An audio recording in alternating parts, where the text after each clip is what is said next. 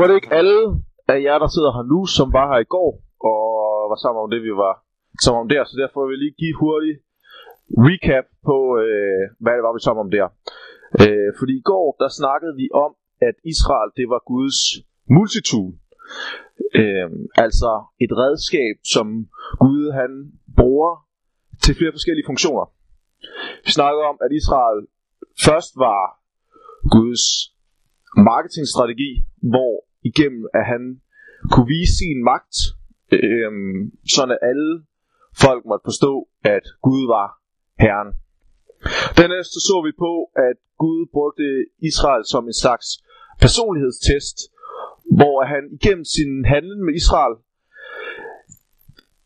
afslører noget af sit eget væsen, afslører hvem han er over for os, særligt hans retfærdighed og hans kærlighed. Derudover så bruger Israel, øh, bruger Gud Israel som sin redningskrans, ved at han gennem Israel sendte verdens frelser i Messias Jesus øh, til at redde hele menneskeligheden fra synd og død. Og sidst men ikke mindst så bruger, Israel, øh, bruger Gud Israel som et kærlighedsbrev til hele menneskeligheden, øh, da vi i troen på Jesus også er blevet inkluderet i øh, Guds folk, og derfor er det, som der er sandt om Israel, det er også sandt om os. Øh, I går der har vi særlig fokus på, hvordan Gud har brugt Israel og de her funktion, forskellige funktioner, som Israel udfylder, hvordan Gud har brugt dem. Vi så særligt på nogle mange forskellige øh, episoder i Gamle Testamente. I dag så skal vi se på, hvordan at Gud han bruger Israel på de her forskellige måder, og vil bruge Israel på de her måder i fremtiden. Og mit håb er, at i, i aften vi kunne genkende øh, nogle af de her multitude-funktioner i det, vi skal, skal være sammen om øh, her.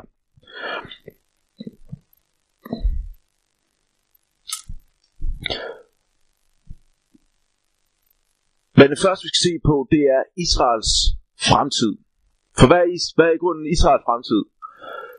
Øhm, lige efter, at Jesus han var genopstået fra de døde og, og snakkede med disciplen, så, øh, så kommer det ret øh, klart frem hos disciplen, hvad de tror Israels uldbare fremtid er. Øh, noget af det første, de spørger øh, Jesus om, det er, Herre, er det nu, du vil genoprette riget for Israel? Nu er altså her, der er en klar forventning om, at hvad Jesus han skulle gøre, at han skulle genoprette Israels rige, øh, øh, rige for Israel. Øhm, og hvorfor at israelitterne, eller at øh, disciplinen de havde den her forventning, skal vi se lidt på senere. Men øh, status bliver, det er, det er, at Jesus han genopretter ikke det her rige for Israel. Ikke i første omgang. Tværtimod, så går der ikke meget mere end 40 år, så bliver Jerusalem smadret og jøderne bliver fordrevet ud mod alle øh, verdenshjørner. Hvor de vil forblive i omkring ja, 1900 år senere, indtil, indtil at øh, Israel, staten Israel bliver oprettet igen. Øh, riget Israel, det virkede altså efter den her tid til at være gået tabt både i en fysisk forstand, men også i en åndelig forstand. Øhm, og det er noget, Paulus han begynder at øh, snakke om i sit brev til romerne. Og han siger faktisk, øh, at øh, han siger sådan her, Jeg har en stor sorg, som altid piner mit hjerte, og jeg vil ønske, at jeg selv var forbandet og skilt fra Kristus, hvis det kunne hjælpe mine brødre og mine landsmænd. Paulus sorg, den består i, altså i, at, at størstedelen af jøderne øh, de ikke tog imod Jesus som deres frelser og som deres messias. Tværtimod så, øh, så forfulgte de og fordrev de størstedelen af jøderne, øh, som, som kom til tro på Jesus. Så de blev nødt til at flygte. Øh, og Paulus skriver et, senere i brevet sådan her, at, at der hviler en forhærdelse over en del af Israel. Og det er en forhærdelse, som er til stede helt til den dag i dag. Øh, jeg fortalte nogle af jer i går, da vi øh, så snakkede, at, øh, at jeg har rejst øh, lidt i, eller en del i New Zealand og i Patagonien, hvor at jeg har øh, snakket med en del, mødt og snakket med en del øh, israelske backpackere. Øh, og øh, jeg vil sige fælles for alle dem, det er, at det alle sammen er nogle øh, meget laid back, øh, friske og, og glade mennesker, øh, som også er det til fælles, at ingen af dem kender Jesus. Men på trods af det her, på trods af den her forhærdelse, så skriver Paulus alligevel, at hele Israel skal frelses. Der står oven i købet, at øh, så, siger, så siger Gud til Israel, når jeg tager deres sønder bort. Altså det er Gud selv, der i sidste ende går ind og, og frelse Israel. Øhm, og det afleder i hvert fald tre spørgsmål. I hvert fald, det har i hvert fald afledt tre spørgsmål hos mig, som er noget af det, jeg vil komme ind på i aften. Og det er, hvordan vil Gud frelse Israel? Hvorfor vil Gud frelse Israel? Og hvad betyder Israels frelse egentlig for os?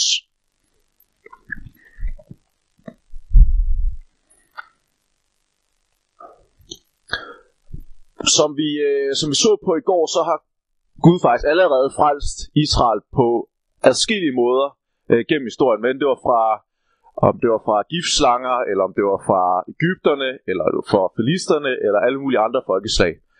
Øh, og profetbøgerne, det er derfor fyldt med profetier om, hvordan Gud han vil øh, handle med Israel. Øh, en god huskeregel sådan generelt, når det er, at man vil lære en anden person at kende, det er at, øh, at bedømme personen ikke ud fra, hvad det er, de siger, men ud fra, hvad det er, de gør. Fordi i langt de fleste til- tilfælde, så siger vores handlinger mere om, hvem vi er, end vores ord.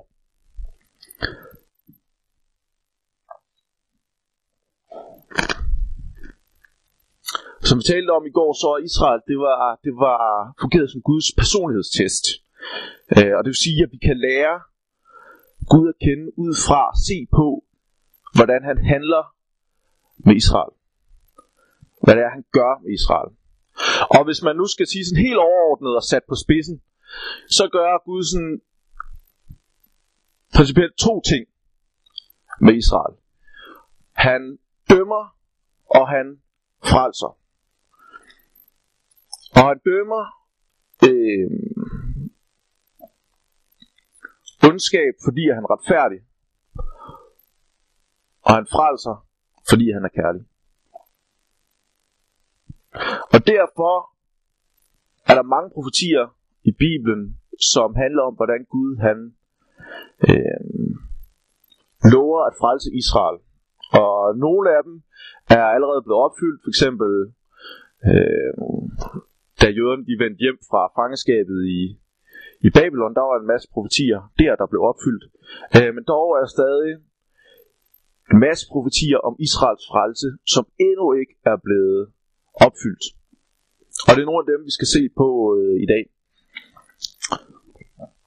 Generelt så kan man sige om de her profetier, som, som omhandler Israels frelse, at de er kendetegnet af fem ting, øh, som går igen, når, når, at, øh, når profeterne ligesom snakker om den her, om den her fremtidige frelse hos Israel. Og vi skal gennemgå fire af dem nu, og så kan senere så kommer vi lige ind på den, på den femte. Øhm, men overordnet set, så skal Israel frelse, det skal være kendetegnet ved jødernes hjemkomst til Israel, Israel som land, landets frugtbarhed, og jødernes omvendelse til et fornyet gudsforhold, og sidst men ikke mindst, Messias som regerer som konge i Israel. Øh, som I kan se, og som I måske også så før, så har jeg ligesom markeret de her lidt forskellige tematikker i nogle farver. Og øh, bare lige for ligesom at illustrere, hvordan det, hvordan det kan se ud i, øh, i en profeti, så har jeg lige taget et eksempel med her fra øh, Esajas, nej, Ezekiel, undskyld, 36, vers 24-31, hvor at vi ser de her tematikker gå igen. Øh, så jeg lige læser den op for jer. Der står, først så siger Gud, jeg vil hente jer fra folkene og samle jer fra alle landene og bringe jer øh, til jeres eget land. Så her har vi ligesom vel, hjemkomsttemaet, der ligesom kommer frem her. Så fortæller den Gud. Jeg vil stinke rent vand på jer, så I bliver rene. Jeg renser jer for al jeres urenhed og for alle jeres øh, møgguder. Jeg giver jer et nyt hjerte og en ny ånd i jeres indre. Jeg fjerner stenhjertet fra jeres krop, og jeg giver jer et hjerte af kød. Jeg giver jer min ånd i jeres indre, så I følger mine love og omhyggeligt holder mine bud. Her kommer, ser vi ret tydeligt det her, der kommer til at ske en fornyelse, en ændring i Israel og israeliternes forhold til Gud. Gud han ændrer noget ind i deres hjerte, som gør, at deres Guds forhold og deres relation til Gud, den bliver forandret. Står, I skal bo i det land, jeg gav jeres fædre, tilbage til hjemkomsttemaet. Og I skal være mit folk, og jeg vil være jeres Gud, og jeg vil frelse jer for al jeres urenhed. Fortsætter, sådan her. Jeg kalder kornet frem og lader det vokse højt. Jeg sender ikke hungersnød over jer. Træerne skal bære megen frugt, og markerne, skal, øh, markerne store afgrøder, så I ikke mere skal spottes af folkene på grund af hungersnød. Her har vi noget omkring frugtbarheden, som skal bringe, øh, komme frem i Israel. Og så til sidst, så vil I huske jeres onde færd og jeres slette gerninger og vimmes ved jeres sønder og jeres afskuelige handlinger. Der vender vi tilbage til det fornyede gudsforhold, som Israelerne har. Og øh, jeg vil lige øh, gennemgå de her temaer sådan kort, en efter en. For lige at gå lidt længere, lidt dybere i det. Hvis vi starter med hjemkomsten, så lover Gud jøderne, at han vil samle dem i det land, som han lovede Abraham i sin tid. Øhm, og, og i dag virker det her måske ret lige til, fordi ja, okay, alle israelerne, de bor jo i Israel i dag. Hvad er, hvad er ligesom øh, problemet? På trods af, at der selvfølgelig er mange konflikter, så har de stadig det land, som, øh, som Gud lovede Abraham. Nu skal I huske, at der rent faktisk er gået 1900 år, hvor at jøderne de levede, levede spredt ud over øh, hele jorden, blandt alverdens folk. Men de bevarede i al den tid deres identitet som folk, øh, som jøder. Og det er altså fuldstændig uden fortilfælde. Altså tit når det er, at et folk det bliver spredt, så kan de måske holde deres nationale identitet i, i nogle år, måske 100 år, måske et eller andet. Men på et eller andet tidspunkt, så bliver de altså øh, assimileret ind i det folk, de lever i, og så kan de ikke øh, bestå. Men det er altså ikke sket for, for Israels folk. Øh, de beholdt deres identitet som folk, og øh, i 1948 så bliver staten Israel oprettet, og jøderne har siden da vendt tilbage til Israel, og de gør det stadig den dag i dag. Prøv at tænke på, hvor, hvor mærkeligt det ville have været at læse øh, sådan en profeti, som vi har her, øh, for, lad os bare sige, for 100 år siden. Det vil ikke, øh, man tænke, okay, det vil ikke give lige så meget mening i forhold til nu, når vi læser nu, øh, hvor at staten Israel, den rent faktisk findes, og vi rent faktisk ser øh, det her ske. Prøv at overveje, hvor fantastisk det egentlig er, at vi får lov til at leve i en tid, hvor det er, at vi begynder at se noget af opfyldelsen af nogle af de her profetier, som vi kan læse om øh, i profetbøgerne.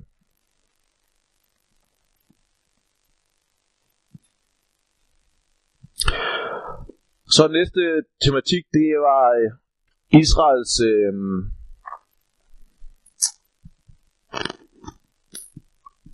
frugtbarhed. Øhm, og det kan virke som en øh, måske lidt øh, irrelevant i forhold til nogle af de andre løfter, som Gud giver Israel. Altså hvorfor, øh, hvorfor er lige, at vi skal høre om, øh, at, at landet det bliver frodigt, og der kan vokse alt muligt frem. Altså kan det ikke være lidt lige meget om, øh, om israelerne nu kan begynde at dyrke øh, og gro appelsiner igen. Øhm. Men når Gud han lover, at landet skal være frugtbart, så er det ikke kun et udtryk for, at Nå, nu kan vi gro øh, dadler igen, nu kan vi gro finer og alle de her ting. Så er det rent faktisk et tegn på den velsignelse, som vil være over landet Israel. Øh, jeg ved ikke, om I kan huske, i går, der snakkede vi om, at øh, efter syndefaldet, så blev skaberværket forbandet. Det kom under Guds forbandelse. Øhm. Og en lidt undervurderet pointe, synes jeg, øh, det er, at Gud i sin frelsesplan ikke blot vil frelse menneskeligheden fra den her forbandelse, men han vil rent faktisk også frelse hele skaberværket.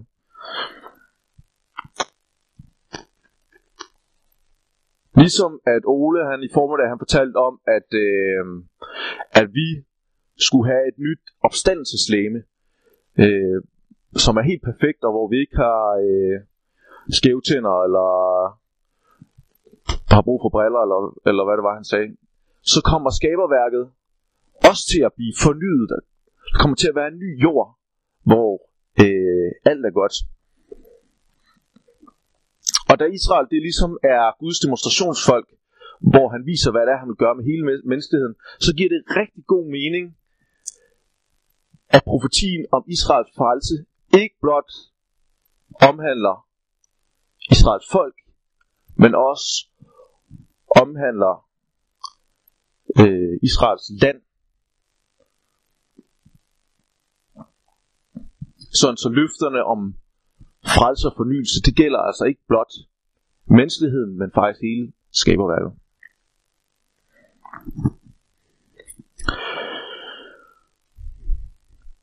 Det næste tema, øh, som ligesom kendetegner de her frelsesprofetier, det er, at det omhandler Israels omvendelse.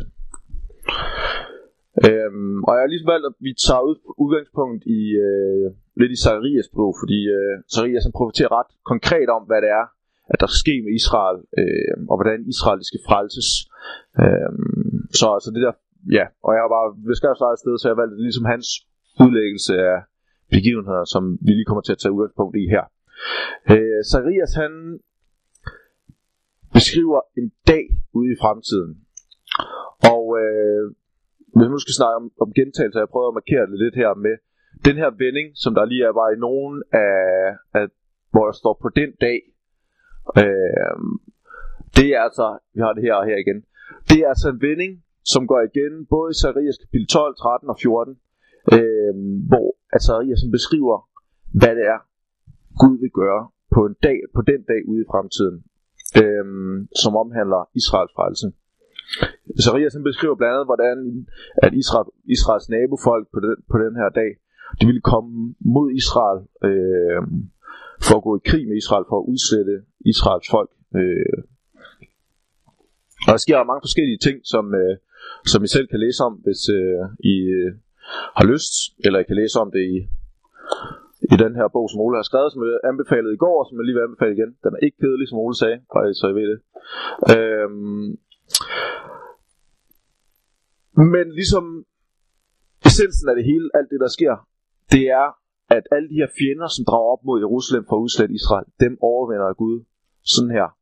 Øhm, for øjnene af alle israelitterne. Øh, og derefter sker noget interessant. Der står, at nådens og bøndens ånd skal udgives over en øh, rest af Israels folk. Og de skal se øh, hen mod ham, de har gennemboret.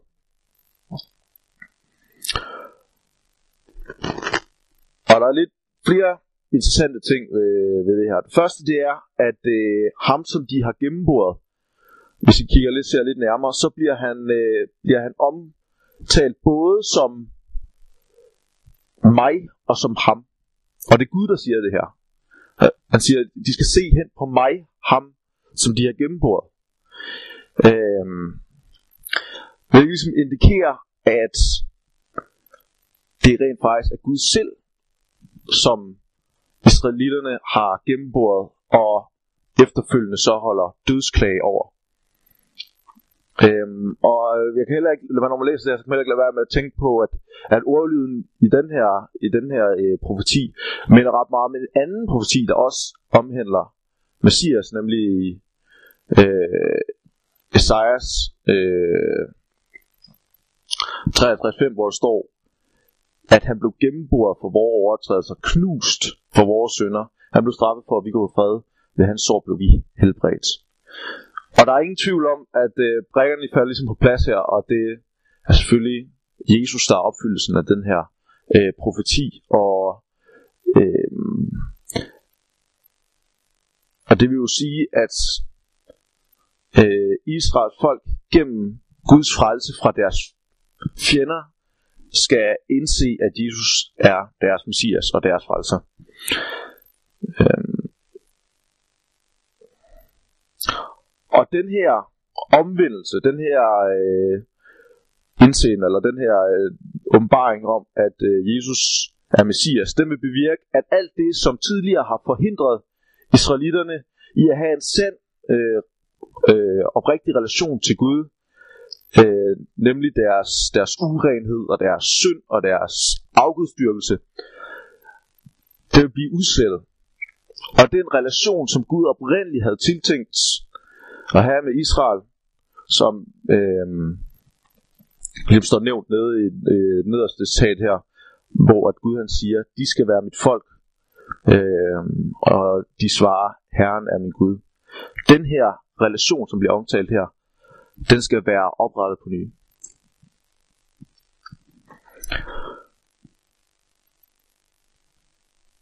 Det sidste kendetegn, som vi lige vil øh, gennemgå nu, det er, at ved Israels frelse, så skal Messias herske som konge.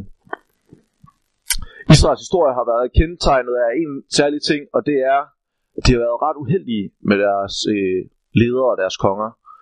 Øh, faktisk så har størstedelen af dem været nogen, der svigtede deres folk, og som ikke frygtede Gud. Og det har haft fatale konsekvenser for, for Israels historie. Øh, kongen efter kongen svigtede Gud og svigtede sit folk og førte Israels folk til fald. Øh, men profeten de lovede, at ved Israels fremtidige frelse, så vil den vil hænge uløseligt sammen med en ny konge, som ikke vil svigte Israels folk, men som vil herske med retfærdighed. Og Messias skulle være den her nye konge. Han skal lede Israel til frelse. Og under Messias herredømme, så skal Israel være præget af retfærdighed, af tryghed og af fred. Og jeg selvfølgelig tale om Jesus, og, øhm, og jeg har faktisk valgt, at vi ikke kommer til at bruge helt vildt meget tid på det her, øh, lige det her aspekt, fordi jeg tænker, at det måske er noget, som Ole han kommer ind på øh, i morgen, eller i hvert fald øh, nogle af de her øh, tematikker her. Øhm, så det, er lidt, det her har vi, de her tematikker, de har, altså, de har altså vist os lidt omkring, hvordan Gud har vil frelse Israel. Så næste spørgsmål, hvorfor vil Gud frelse Israel?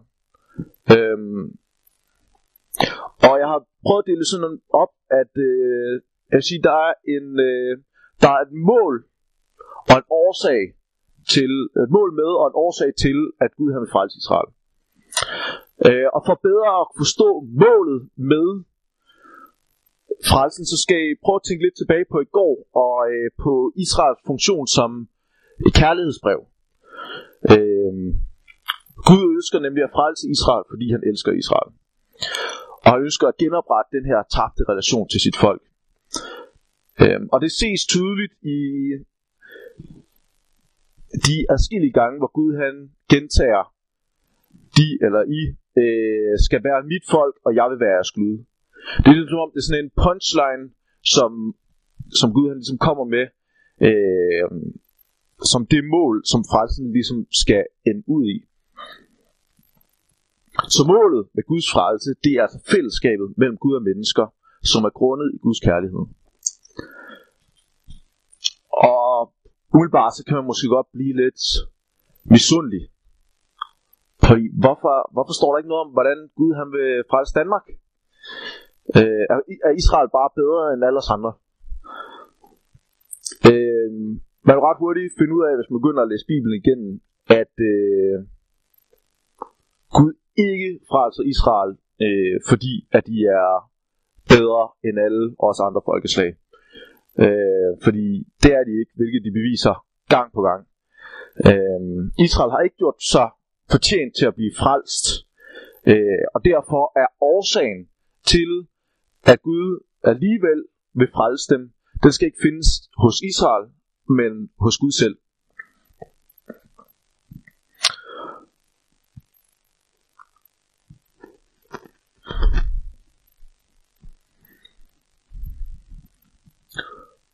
Gud gør det flere gange klart, at han vil frelse Israel. Ikke for Israels egen skyld, men for sit eget navns skyld. Og hvad er det lige, det betyder? Jo, det betyder øh, i hvert fald to ting, som jeg lige har valgt at, at fremhæve. Det betyder øh, for det første, at, øh, at Gud har et, et ego. Øh, han er ikke lige glad med, hvad folk tænker om ham. Han er faktisk, bliver han decideret irriteret over, hvis øh, folk de vandhelliger hans navn.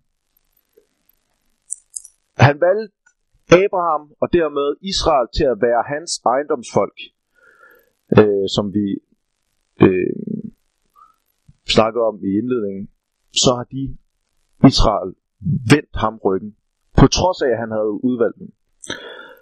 Men det kan Gud simpelthen ikke have siddende på sig. Øhm, han bliver nødt til at følge den til dørs, og derfor så må han ultimativt frelse Israel. Øhm, og det er her, vi lærer en anden side af Gud, øh, hvis vi nu tager Israel på den her personlighedstest, øh, test, ikke også? Øhm, og det er, at Gud, han viser os gennem Israel, at han er trofast. Han giver ikke op på Israel, bare fordi, at de giver op på ham.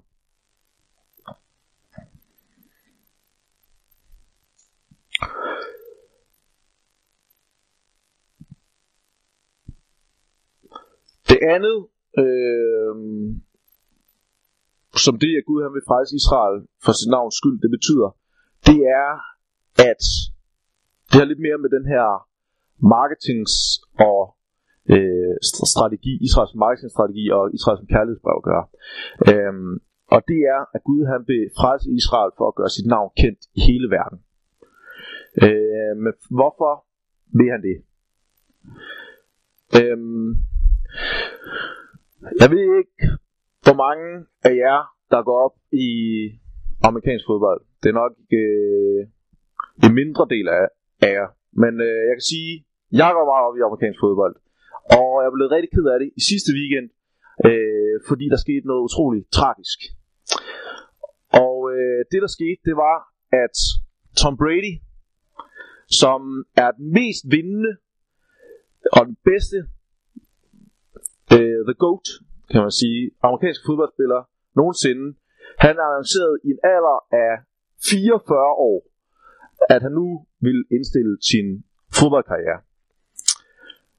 Øhm, og det blev jeg fuldt ked af at høre, fordi jeg egentlig har fulgt øh, Bradys karriere i ret lang tid. Jeg har set hans kampe, jeg har hørt hans interviews, og jeg har også kender til hans øh, baggrund og, øh, og historie. Og egentlig føler jeg, at jeg, jeg kender Tom Brady ret godt. Øhm, og det kunne være vildt fedt, hvis jeg kunne møde Tom Brady øhm, og fortælle ham, hvor stor en fan jeg er, og også fortælle, fortælle ham, hvor ked af, at jeg er, han nu vælger at indstille sin karriere. Øh, fordi jeg synes jo, han kan fortsætte mange år endnu, selvom han er 44. Øhm, men det kommer sandsynligvis ikke til at ske. Og grunden til det er, at sandheden den er jo den, at selvom at, øh, at jeg kender Tom Brady, så aner Tom Brady ikke, hvem jeg er. Der er ingen, som har fortalt Tom Brady om Samuel Mulbjerg Christensen. Øh, og det gør, at selvom jeg godt kan få lidt glæde ud af, og ligesom øh, over mit kendskab til Tom Brady, at finde ud af, om, hvad, hvad, hvad han øh, laver, hvordan, hvordan hans kampe går og alle de her ting, øh, Øhm, så er det dybest set et ret tomt kendskab, fordi der er ikke nogen relation. Øh, altså den glæde, den vil jo aldrig nogensinde kunne sammenlignes med den glæde, hvis det nu var, at, øh, at øh, Tom Brady, han, han også kendte mig, og vi ligesom kunne hænge ud og tale sammen. Jeg ved ikke, om I kender den her følelse af, hvis der er nogen, som måske øh, har måske mødt for ikke så lang tid siden, eller de kender jeg måske ikke så godt endnu, men så at, øh, at vedkommende øh, så bruger jeres navn, eller jeres kælenavn, hvis I har sådan et. Øh, det er en ret rar følelse. Øh, jeg tror, alle godt kan lide at blive, altså, at folk tiltaler dem med deres navn. Øh, og grunden til det, det er jo, at hvis vedkommende ligesom bruger dit navn, så bekræfter vedkommende samtidig sit, sit kendskab til dig, fordi at vedkommende kender, kender dit navn. Øh, og, og, og bekræfter også den relation, som, som vedkommende har til en. Øh, og jeg tænker bare, tænk, hvis øh, at Tom Brady, han kendte, han kendte mit navn. Prøv at tænk, hvis han efter at have vundet, det var så sidste år, da han vandt Super Bowl, efter han vundet Super Bowl, lige parrede op sådan der, op, øh, op på mig i, på tribunen og sagde, hey Samuel, øhm, prøv at forestille jer den følelse, hvor fedt det ville være. Det er sådan Gud, han har det med os. Han ønsker, at vi skal kende hans navn. Han ønsker, at vi skal kende ham. Og det er ikke fordi, det er ikke nok for Gud, at han blot kender os. Han ønsker et genskid, en gensidigt kendskab, øh, da det jo er fundamentalt for enhver relation. Og derfor bruger han Israel til at gøre sit navn kendt på hele jorden. Og det vil han i særdeleshed gøre, når han ultimativt frelser Israel. Fordi så skal alle folkeslagene lære Guds navn at kende og omvende sig til Gud. Jeg sad, øh, jeg sad i går aftes faktisk øh, og talte op, hvor mange gange Gud han siger, så skal de, eller I, eller folkeslagene, forstå, at jeg er Herren. Øhm, det er ret mange gange, og jeg er ikke engang sikker på, at jeg har fået dem alle sammen med her. Men I kan se, øh, ja, der var ikke plads til at læse de sidste op, men der, var, der er, det, det er i hvert fald, øh, det bliver gentaget nogle gange. Det er ligesom som om, det er som om, at Gud han ligesom har en pointe, han gerne vil have igennem her. Øh, og det er nemlig det femte kendetegn ved Israels frelsesprofetier. Det er, at så skal både Israel, men også alle andre forstå, at Gud er Herren. Gud, han har al magt i himlen og på jorden, og alle andre guder, de er vand ved siden af ham. Han er den eneste ægte Gud.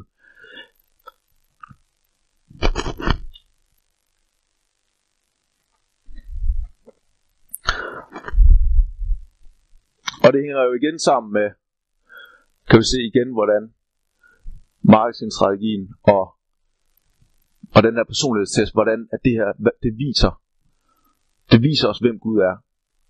Han er så ivrig efter, at vi skal lære ham at kende. Og det leder mig til det sidste spørgsmål, som jo var, hvad betyder Israels frelse egentlig for os? Hvad, hvad relevans har den for os heroppe i, i Danmark? Øh, kan vi ikke være ligeglade med, hvad der sker med, med Israel? Øh, jeg fortalte her til at starte med, hvordan Paulus han, han, han sørgede over Israels fornægtelse og blindhed for evangeliet om Jesus. Øh, og hvis man læser lidt videre i, hvad det er, han siger øh, til romerne, så kan man læse, at han ligesom prøver virkelig at se på the bright side of life og, og vende det her til et eller andet positivt øh, ved at pointere, at om det kan godt være, at Israel har afvist Jesus som Messias, men den afvisning, den har jo så faktisk betydet, at, øh, at evangeliet er blevet spredt ud til alle hedningene. Ved at Israel har, afvist og forfulgt de kristne, så er de kristne blevet spredt, spredt ud over øh, hele verden, og evangeliet er nu lunhurtigt kommet ud til, her til hedningene. Han funderer så, om, øh, så over, nu når Gud han har brugt øh, Israels frafald til og frelse hedningerne, i hvor høj grad, så må, så må Israels frelse jo i endnu højere grad øh, kunne komme hedningerne til gode. Og det gør den også. I 1649 så får Messias, øh, Jesus, besked på, at når han kommer til jorden anden gang for at frelse og agere over Israel, øh, så skal han ikke bare stoppe Israel. Nej, Guds frelse skal nå ud til alle folkeslag. For Gud han vil ikke, at det blot er Israel, som frelse skal frelses, men at alle mennesker øh, skal frelses.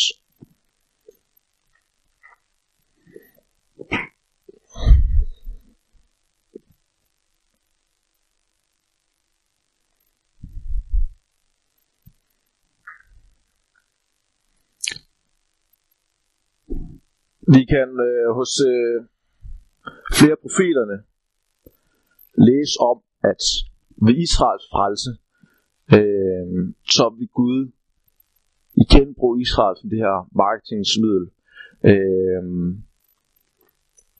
til at give sig til kende for hedningerne og alle de andre folkeslag, ligesom han gjorde i Gamle Testamente. Og øh, der står flere steder, hvordan at hedninger de skal komme til at kende Gud på grund af, af Israels frelse. Vi kan læse om, hvordan at øh, de kommer, der står her i, i Zacharias, hvor de siger til hinanden, kom lad os gå hen for at formidle Herren og søge herskers herre. Også jeg vil gå med. Øh, og så skal talrige folk og mægtige folkeslag komme for at søge herskers herre i Jerusalem, formidle Herren. Og det siger herskerens herre, i de dage skal 10 mænd fra alverdens folk gribe fat i en af judæernes kappeflier og sige, vi vil følges med jer, for vi har hørt, at Gud er hos jer.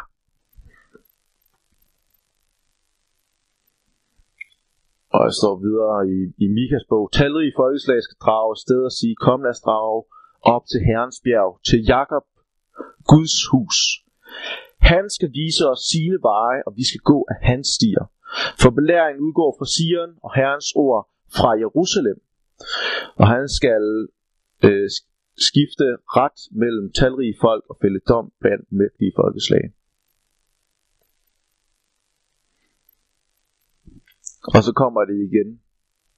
Så skal folkene forstå, at jeg er Herren, siger Gud Herren, når jeg for øjnene af dem viser min hellighed på jer, altså på Israel. Derfor så er Israels frelse også relevant for os her i Danmark. Fordi Gud i fremtiden også vil bruge Israel som det her multitool for at åbenbare sig. Ikke blot for Israel, men for hele verden.